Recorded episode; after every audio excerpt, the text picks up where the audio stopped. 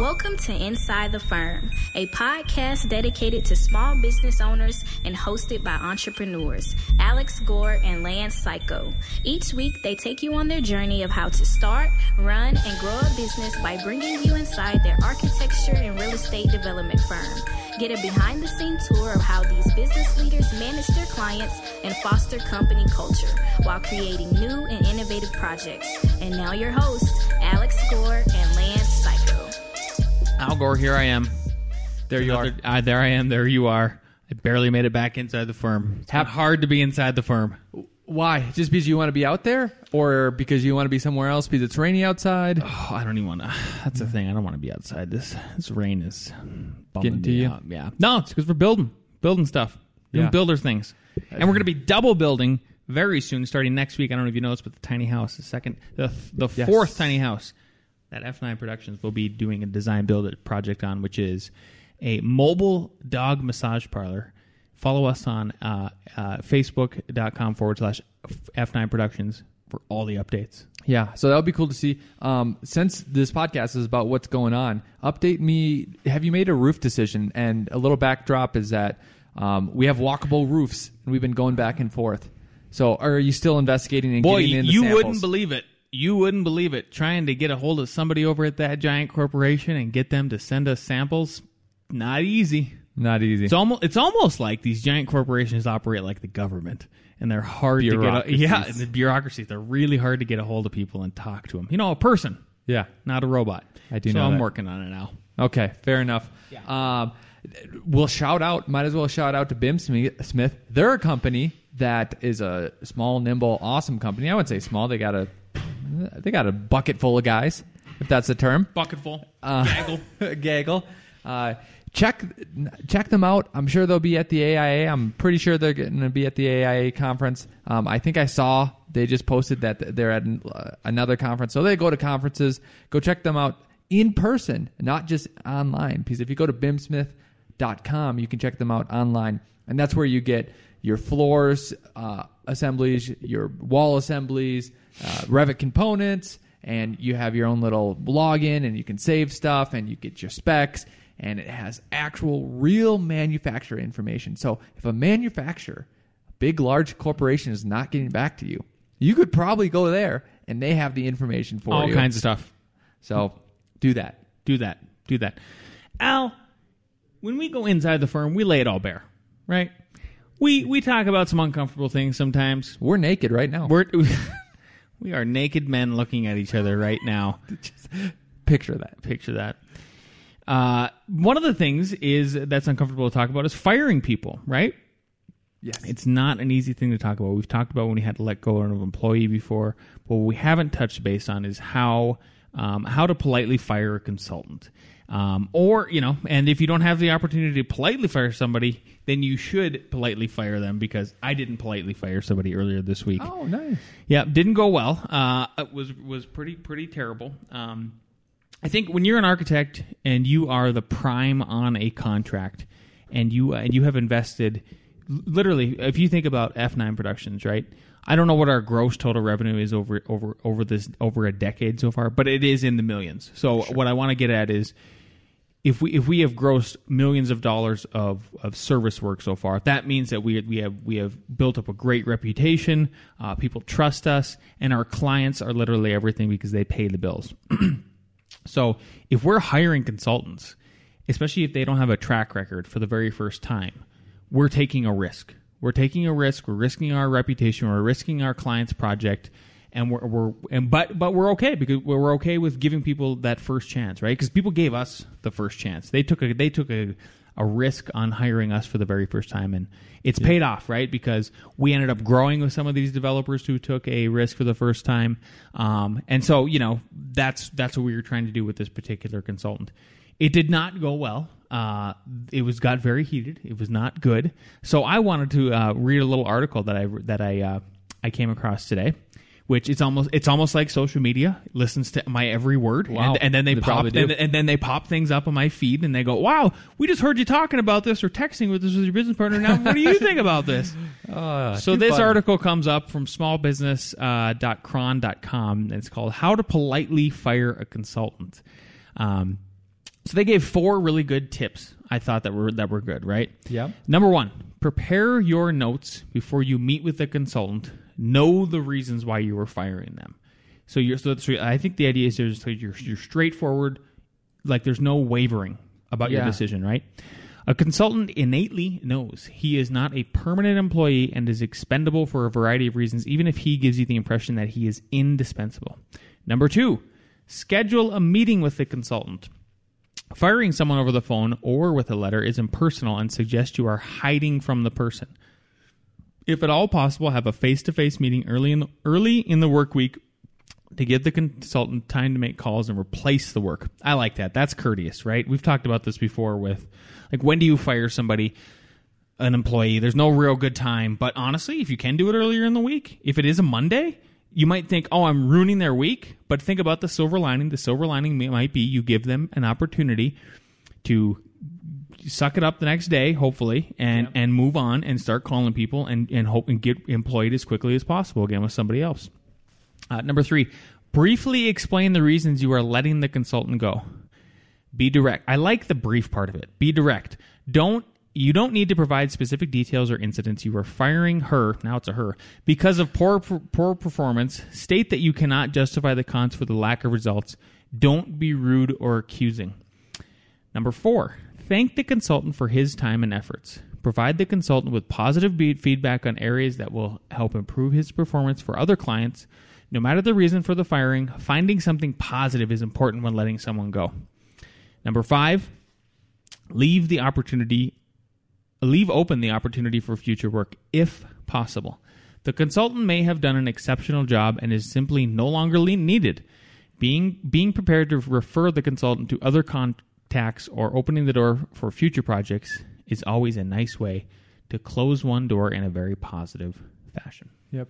What if Lance it gets contentious During the meeting, during the meeting, or let's say you're trying to have a meeting and you can't even get them to meet? Let's talk about when you're trying to have a meeting. And this is just as as I as I prefaced with this segment, we lay everything bare here, and that's exactly what happened with with our situation. Was Alex and I tried to have a meeting uh, several weeks ago with with his entity, and we we would not get a response. And so to me, that was strike one. And then we uh, sent a reminder email, a reminder text, and said, "Hey, can you just respond to us? We would love to take you out to lunch to talk about it." And we weren't even actually even prepared to fire this person or this entity. Rather, it was we just wanted to kind of have a circling of the wagons of like, "Hey, we've been doing." We've been doing business together, literally over a ten thousand dollars worth of business together. That's no small number. So here's what we think is good. Here's what we think is bad. If we could do this moving forward, I think we're on the right track. Well, then then we didn't get a response there. Instead, a phone call happened, and it got it got angry. Um, but then at the end of the phone call, what I was hoping would happen was, as I suggested, I said, "Please email us back. We would still like to have the lunch." Three strikes. So, yeah. so if you run into that situation, I think it's obvious that that entity, if they can't even give you the respect to literally take you up on your offer of a free lunch, and everybody likes to say there is no such thing as a free lunch. No, there is such thing as a free lunch. Um, I think that's a big one, big red flag, right? And if it gets contentious, so to me, it's very black or white about that situation. Like it, there should have just. I think I. That's why I really like number two, scheduling a meeting. Like just go talk it out, man to man, woman to woman, woman to man. yeah all that, and and see if you can see if you can first just reconcile the situation, right? Because it, it kind of goes back to Arthur Brooks' book that we we read a couple weeks ago. I'm really even with my wife like today. I was like, I feel like you have contempt for me right now about this stupid thing. And she goes, I do. And I go, well, don't, because that ruins relationships. And I don't Yeah. want to ruin our relationship. And that goes further into business relationships. Like, you have to avoid contempt. And I feel like that kind of a scheduling a meeting early on can you can avoid the firing. Maybe there's a course correction, and you avoid the contempt. Well, now there's contempt, and I think it's irreparable. Yep. From that standpoint. And and I also think to some things might get heated. It, it's inevitable that you're going to go through life and things will get heated. I, I actually it was a semi-heated meeting just for a couple minutes with one of my favorite guys over at, at a project, but it was fine. Like we're actually, you know, I was almost joking with one of our guys, Jason's like, the MEP probably thinks we hate each other, but we don't. we, you know, like me and this guy actually like Same each thing with me me on site with the plumbers. Yeah. I love our plumbers, but it did get one contentious one day. You know, And, and here's the, here's here's what I'm actually just trying to get across is that you might think no matter if you're the consultant or the owner, it doesn't matter what position you are, but like somehow it gets contentious. That doesn't matter. Let's just accept it gets contentious. And in your head, whatever side you choose, you might think like, well, I'm going to raise the bar because I need to show them or prove them wrong, right? That other side, just like that book, they're just going to raise their game too. So like it, it, it becomes this contentious thing. And the real broader perspective is knowing like, oh, I'm not convincing that other person with however loud I'm barking or this contentious. I'm actually going for the audience. So it so it's like the politicians when they debate like Bernie Sanders versus Donald Trump. They're not going to actually convince each other about Right. anything. You're trying to it's convince- about convincing the better audience. And this goes by, you know, so let's say uh, that is a consultant with a firm on the other side and it's our firm. You might not be convincing that other principal, but you might be convincing the owner. the other the uh, the other principal, the other the uh, other employee. So like that's where I think your perspective needs to be is like all of a sudden to realize like oh oh yeah there's there's an audience and that's who that's who's actually gonna be influenced by this discussion. Yeah. Does that make sense? Am I saying that clearly? Yep, absolutely, absolutely. And then he- here's some advice I would give somebody. So uh, there's a lot of sm- there's a lot of just uh, sole proprietors that listen to this pro- this podcast. A lot of students who will eventually become sole proprietors, and maybe they're just doing freelance work too. So you are in this category of being a, a consultant, right? And I would even put Alex and I in this category of being consultants because sometimes we consult for bigger firms, Yep. right? There's bigger people than us, huge, huge, huge. We're tiny. Is let's say you do get fired the best thing I think you could do is if maybe it got really heated or something like that is if if, that person is and let's say it wasn't a nice polite way of firing like this where it, it was on a phone call they said I'm done working with you and you let the steam blow off for a couple days I don't think there's anything wrong with trying to reach out and own up to the mistakes that you maybe didn't want to own up to on the Sure. phone with that person These emotions. Holy cow, can that go a long way? Because I think there, I- I think everybody does deserve a second chance, and I, we've talked about it before on this podcast. Of we have fired clients, and then they go to a different architect, and then they eventually come back to us. This only happened maybe three or four times, but it's enough to be significant, where they've came back and said, "Yeah, we thought you guys were, were bad, but really you guys are good architects, and we just had a we just had this minor misunderstanding that got out of control, and I would like to work with you again if you'll have me." And I would say, to be honest, we have actually probably been fired by clients, one of the big projects, and they come back and say, ah, actually not too bad. You, you know what I mean? Like, not only that we have fired them, but they have fired us. Yep. By is- not getting us on the next project and then going like, hmm, maybe we should rethink this. And here's it can- go ahead. Bring it down to a real scenario that might happen in architecture. Let's say you go to the job site and you're talking to a contractor and it gets heated. Um, because I was just talking to uh, some civils, and they go, "This architect is just getting he, he's doing this pit, you know, pit this person against the owner, Oh, us, yeah, right? horrible. But let's say you're arguing about something, and the contractor gets heated, and you know, like, oh, the only way you think you're going to win is if you get equally heated. If you keep your calm and make clear and concise points, regardless if you win it or not, think who might be listening. One of the subs might be listening. One of the mm. workers might be listening. And guess what? One of those workers or his number two man might be like, I'm thinking about starting a construction firm. And the way that the architect handled that, he actually he was actually rational. I actually got his point. His point was actually right, even though the contractor didn't go with it. Guess who I'm going to call up once I start my own firm? That architect. That, yeah, exactly. Exactly. Yep. Yep. So, you know, take take that for what it's worth. Uh and and also uh, the bigger thing is too, I think, don't be afraid to fire people. You know, like understand that they're you not every relationship should be forced. And you should at at the early on stages in your career as you're building your firm, as you're building your business, um, you should you, you there's you, there should be principles that you lay your foundation upon, right? You should have a it should be bedrock principles too, like uh, uh, you're speedy at service, right? You you make rules about getting back to people within 24 hours, um, all of those sorts of things, right? And if you bring on a consultant and you've given them due process to try to get them to um, mesh with your your way of doing business, and it just isn't working. Don't try to force the square peg in the round hole, and understand it is okay to let people go. And if you do let them go, and it becomes instantly personable or personal, it instantly becomes personal. There you go. And they get a little malicious in their verbiage, text, written, whatever. I think that's even just it solidifies your your your decision that it didn't. Was, this wasn't meant to be. Yep. Cool. Um, you jumping ahead? Do you want me to jump in? You can jump ahead, and then I can go Okay. after. I can go after. It looks like you're in Jacobit. Well, before that, Memorial Day, people are graduating. Uh, someone reached out to us from CU, so b- in our backyard. Brandon uh, Bishop. Yep. Oh, You got Was it. it Bishop though? But I, it might. Um. Anyways, Brandon, you know I'm talking about you.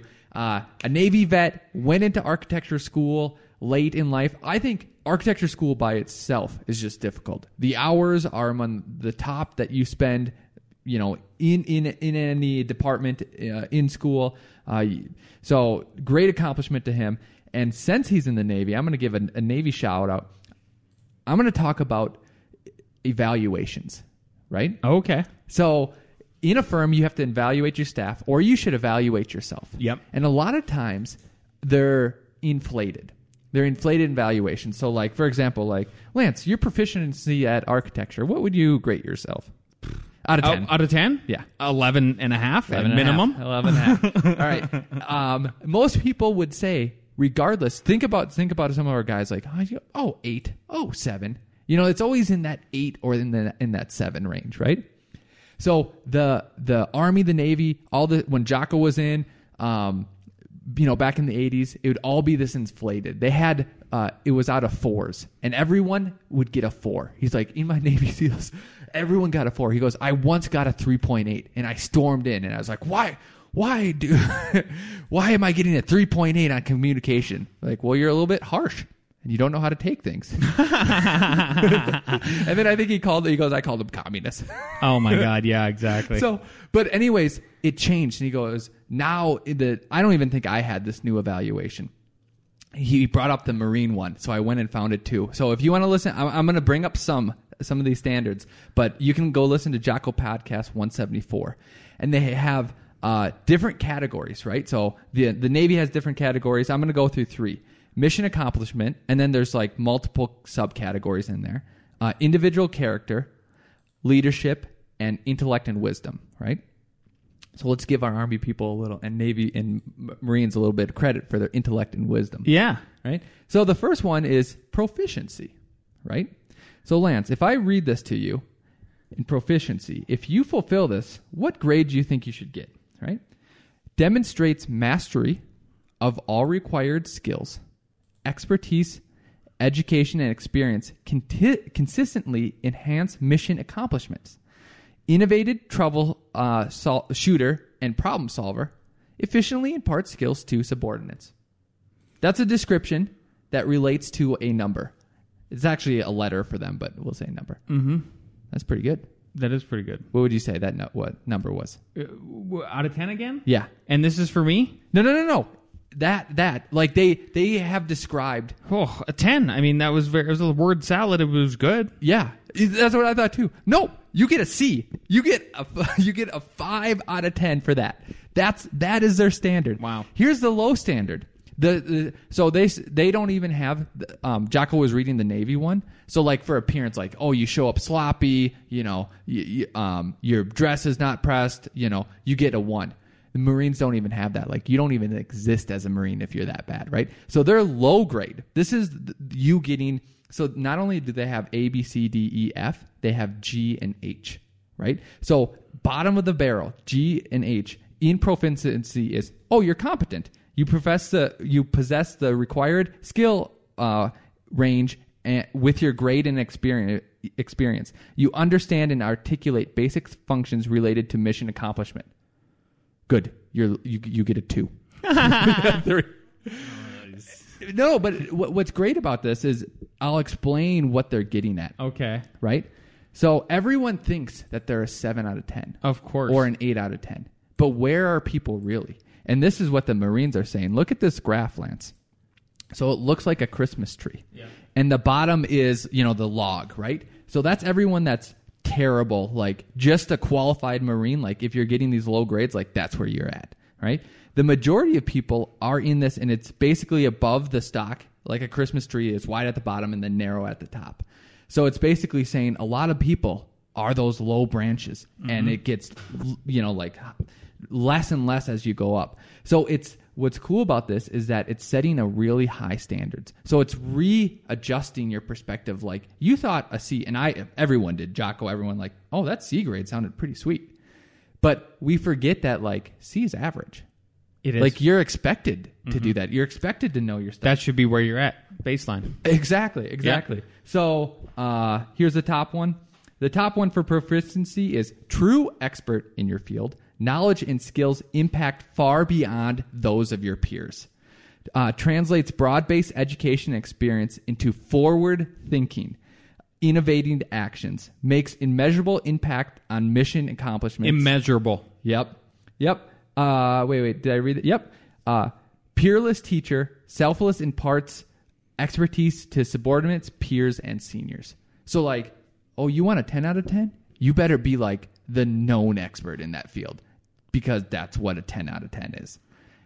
How awesome is that? That is awesome, and it, rightly so. Rightly so. High standards. Yep. High standards. So yeah, I mean, your explanation should be absolutely impeccable. It should be. It should almost be unattainable, like immeasurable. That is unattainable.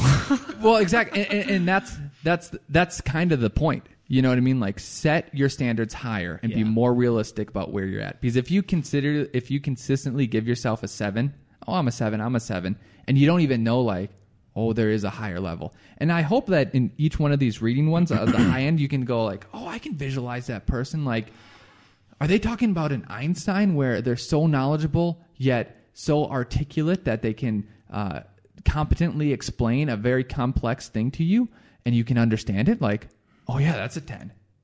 you know, that's a ten. You know, you're at a five. You Yeah. know, you're at a six, and that's okay. yeah. that's where. yeah. Speaking so okay, so, so this is a perfect transition. Speaking of speaking of setting standards, right? There's also setting fees, and I wanted to bring this up today because Cool. this was a lesson I had to learn this week. It took ten years for it took ten years for this lesson to be real, and and I remember hearing this from the firm. Uh, they're defunct now, so I can just say it. Studio HT, the first firm that I worked for here in in Boulder County, or in in yeah Boulder County, and then worked for them on Boulder in Pearl Street. Yep. Did great work. Oh, amazing work. Yeah, seriously. Like, uh, really, really good work. Um, it's too bad. Anyway, one of the things they told me when uh, when I got laid off and then we started kind of doing some freelance stuff with them when Alex and I were just starting out was it's hard to raise fees. And I thought, no, it's not. And really, it's not in certain contexts, right? And I didn't understand the context of what they mean, what they meant. And I'm not even sure they understood it themselves because they hadn't stepped out of their context or their shell, right? And that was there's there's two ways to get work. There are you just put yourself out there, you put an ad out in all kinds of different ways. Paper, online, doesn't matter, right? And you are interacting in a cold way with, uh, with for the first time with people right it's like a true sales meeting you know literally i've never met this person you got to woo the crap out of them with everything Yeah. and then there's also referrals right and so if you do let's say and, and the example i'll give you is we did a recent custom house for a client. We were a little we were a little hungry um, when when I signed this contract at the end of the year, and we were trying to meet certain revenue goals and stuff like that. Um, we'd spent a ton of money on the development, and we had, we're finally now out of, Yeah. we're finally now out of the bl- out of the red, by the way, and the black. Truly, as a firm, because that's how long it that's how much money it takes in investment to just make sure everything's okay anyway, we did this. I so I signed that that project. Literally, you know, on a percentage basis, probably like 30, 40% less than typical fees right now of what we'll charge for a custom house. We did a great job. And then his brother bought a piece of land right across the way. And what I tried to do was I tried to Raise your charge, try, try to raise our fees. And I tried to charge what we typically charge people now. And they go, well, my brother said. And then it finally hit me, and I go, hmm, it is hard to raise fees. It's for repeat clients, for referral clients, right? Yes. So that that's pretty critical. Um, you know, like when you go after new clients, you can just do it all day long. That other new client doesn't know the other client. There was no referral. It just Yeah. happens, right? So what ended up happening was we met in the middle, and it's still a very good fee. We will make profit, um, not not as much profit as we could have, obviously. Yep. But that's that's so. I just want to share that little story with everybody. In in that there is some truth to that, right?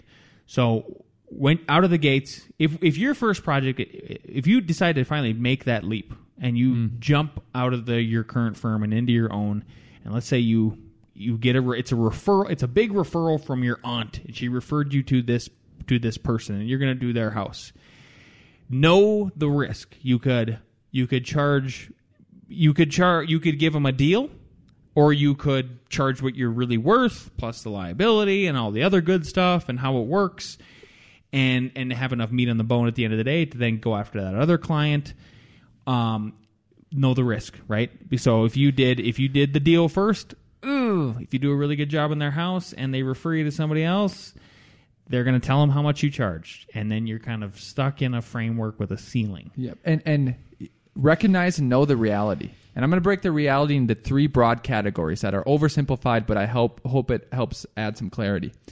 So, if you charge at the high end of the fee, right? Think about a Venn diagram. Uh, you know, like a is that where the circles cross? Yes. Yep. so it's a very high fee, and this is what a lot of business advice is: charge a high fee, and then you'll get the clients that that you want, and they'll value you.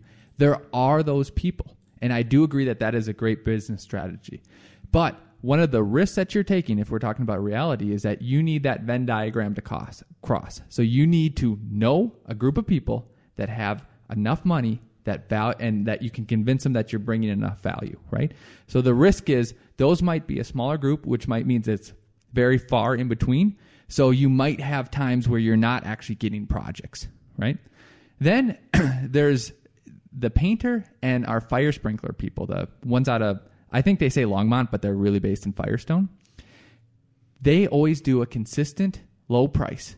And I don't even it's not bottom of the barrel, it's like middle, right?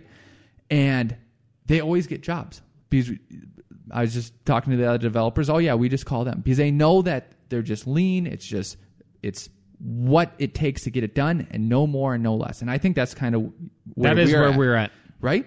So you're not going to get a huge payday, but you're not going to have times where you don't have en- enough either.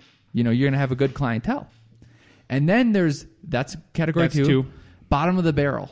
You'll probably get hired, and you'll probably get hired maybe more than you have the capacity to do. But you're going to be so stressed. I think you're going to be almost forced by physical, natural laws of trying to feed yourself of giving sub quality projects. yeah So then all of a sudden, okay, fine, it didn't work out with them, but someone else is going to take me because I have the low fee. Oh, it didn't work out with them, so someone else, and you're going to the stress of that situation. I think is going to eat kind of like soul. an you, what you just described in a weird way was like kind of like an addict you know you kind of described like an addict like they can't they can't ever break out of that cycle man that's Yep. a bad one to be in you don't want to be in that yeah, Yeah. yeah. I would say be in the higher two, but know the risk of the high one too. Know the because it risk of the exists, but know the risk. Yeah. Yeah. and if you can sit in the middle i'm telling you that's the place to be. It is the place to be because right now like first of all we have a phenomenal staff you know and that that's all on that's all on alex and i and and, and you if, you if you're a business owner to to hire really vet people and hire people that you can replace that you that replace you and and, and the tasks that you do. But i i just am so confident right now and feeling so comfortable with the workload that we have it's not too much it's not too little it, it is a little bit um sometimes we have we have bitten off a little bit more than we can chew. Our heavy sales season, I, I really feel like, is from we in Colorado is from uh, December to about March, April.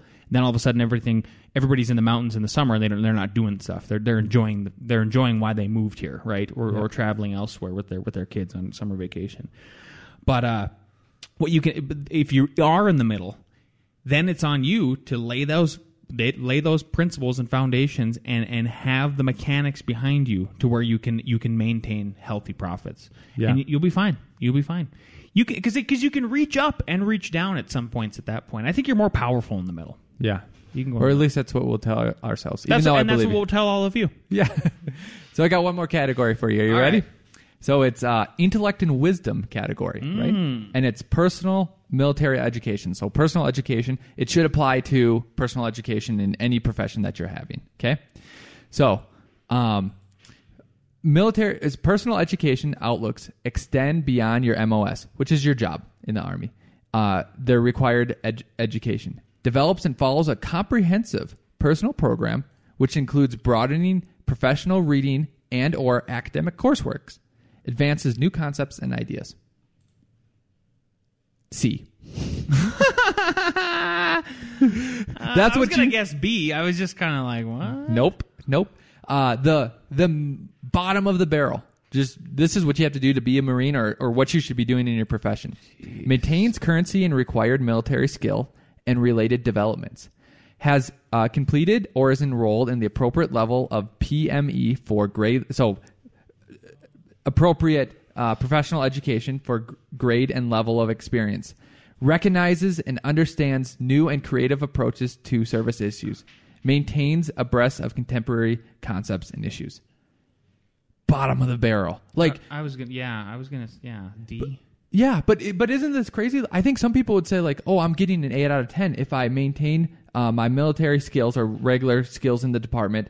Has completed or enrolled in the appropriate level of education. I would be using experience. words like influences a lasting legacy for the unforeseen future stuff. No, no. Okay, so so so that's like your bottom of the barrel. Now let's go to if you want an A, this is what you have to do. You have to be dedicated to lifelong learning as a result of active and continuously efforts, widely recognized as an intellectual leader in a profession in professionally related topics, makes time for study and takes advantage of all resources and programs, introduces new and creative approaches to service issues, engages in a, a broad spectrum of forums and dialogues. So that's there you go. There you go. There you go. Yeah. Raise your ceiling, people. I got to eat the mic. Uh, last thing here before we head into some self promotion is I we just got, I just got an email come across, and this is amazing. And I gotta stress this: like, I know we complain about dealing with planning departments, but if you do a great job with them, and I think are just you just bite your tongue and are really are polite and stuff, you'll get emails like this. This is pretty cool. Hi, Lance. I'm with a nonprofit organization. I won't name who it is. We are planning to purchase a property in Longmont for our offices. Because of the zoning, we will require a conditional use review and approval by the city. The planner I am working with suggested using an architect familiar with the city requirements and processes. I don't know if you do this kind of work, but your name came up when I asked around for suggestions. Ba-dum-bum-bum. Ba-dum-bum-bum. So, if you want to increase your uh, intellect and proficiency and knowledge in architecture, there's a couple ways that you can do it. How can you do it, Al? First, you can look at a course from some people that have really invested time and effort into making a course and clearly articulating uh, how to make a profit and how to run a firm. So there's two of them. Check out both of them. Enoch Sears at architectresources.org, .org, not .com, forward slash profit dash levers. And Mark LePage, check out this one too, separate one. I recommend just doing them both. Do, you know, um, if you want to be at the top, you gotta, you gotta, you gotta learn. Um, entrearchitect.com forward slash profit course. There's another one. And the third one is our own Revit course. Um, it, if you are transitioning into Revit, this is a no-brainer. It will increase your uh, your proficiency. You'll get faster at it. We do it in, in a unique way that helps you understand how construction works. Um, it's a very honest, simple approach that is very powerful. Go to revitrocketship.com and check that out. revitrocketship.com. Heck yeah. And I would like to extend a special invitation for anybody who is attending the AIA conference here in Las Vegas starting on June 6th. I will be conducting 15 minute interviews uh, starting on June 6th, going into Saturday at 5 p.m. And I will be p- posted up with Mark LePage and Evan Troxel of uh, the EntreArchitect uh, podcast and Archispeak. And from 12 to 3 on Friday at 6, at s- Friday between um, 12 to 3 p.m., we'll be hosting a special little event. It's going to call, be called the Arc Cast event. So if you are interested in coming and chatting with us, you can stop by the Arcat booth. You can also email me at lmc at f9productions.com, and I'd be happy to talk about. I'd be happy to see if you're a good candidate to be on the podcast. I think you would be. Um, there's going to be some b- basic questions that I'm going to ask everybody. You know, one of them is going to be like, "What do you think the future is for architecture?" Stuff like that. So don't be afraid to come and talk.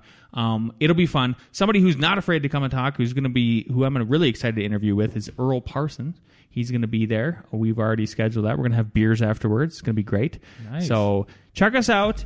Thanks for listening. We will talk to you next week.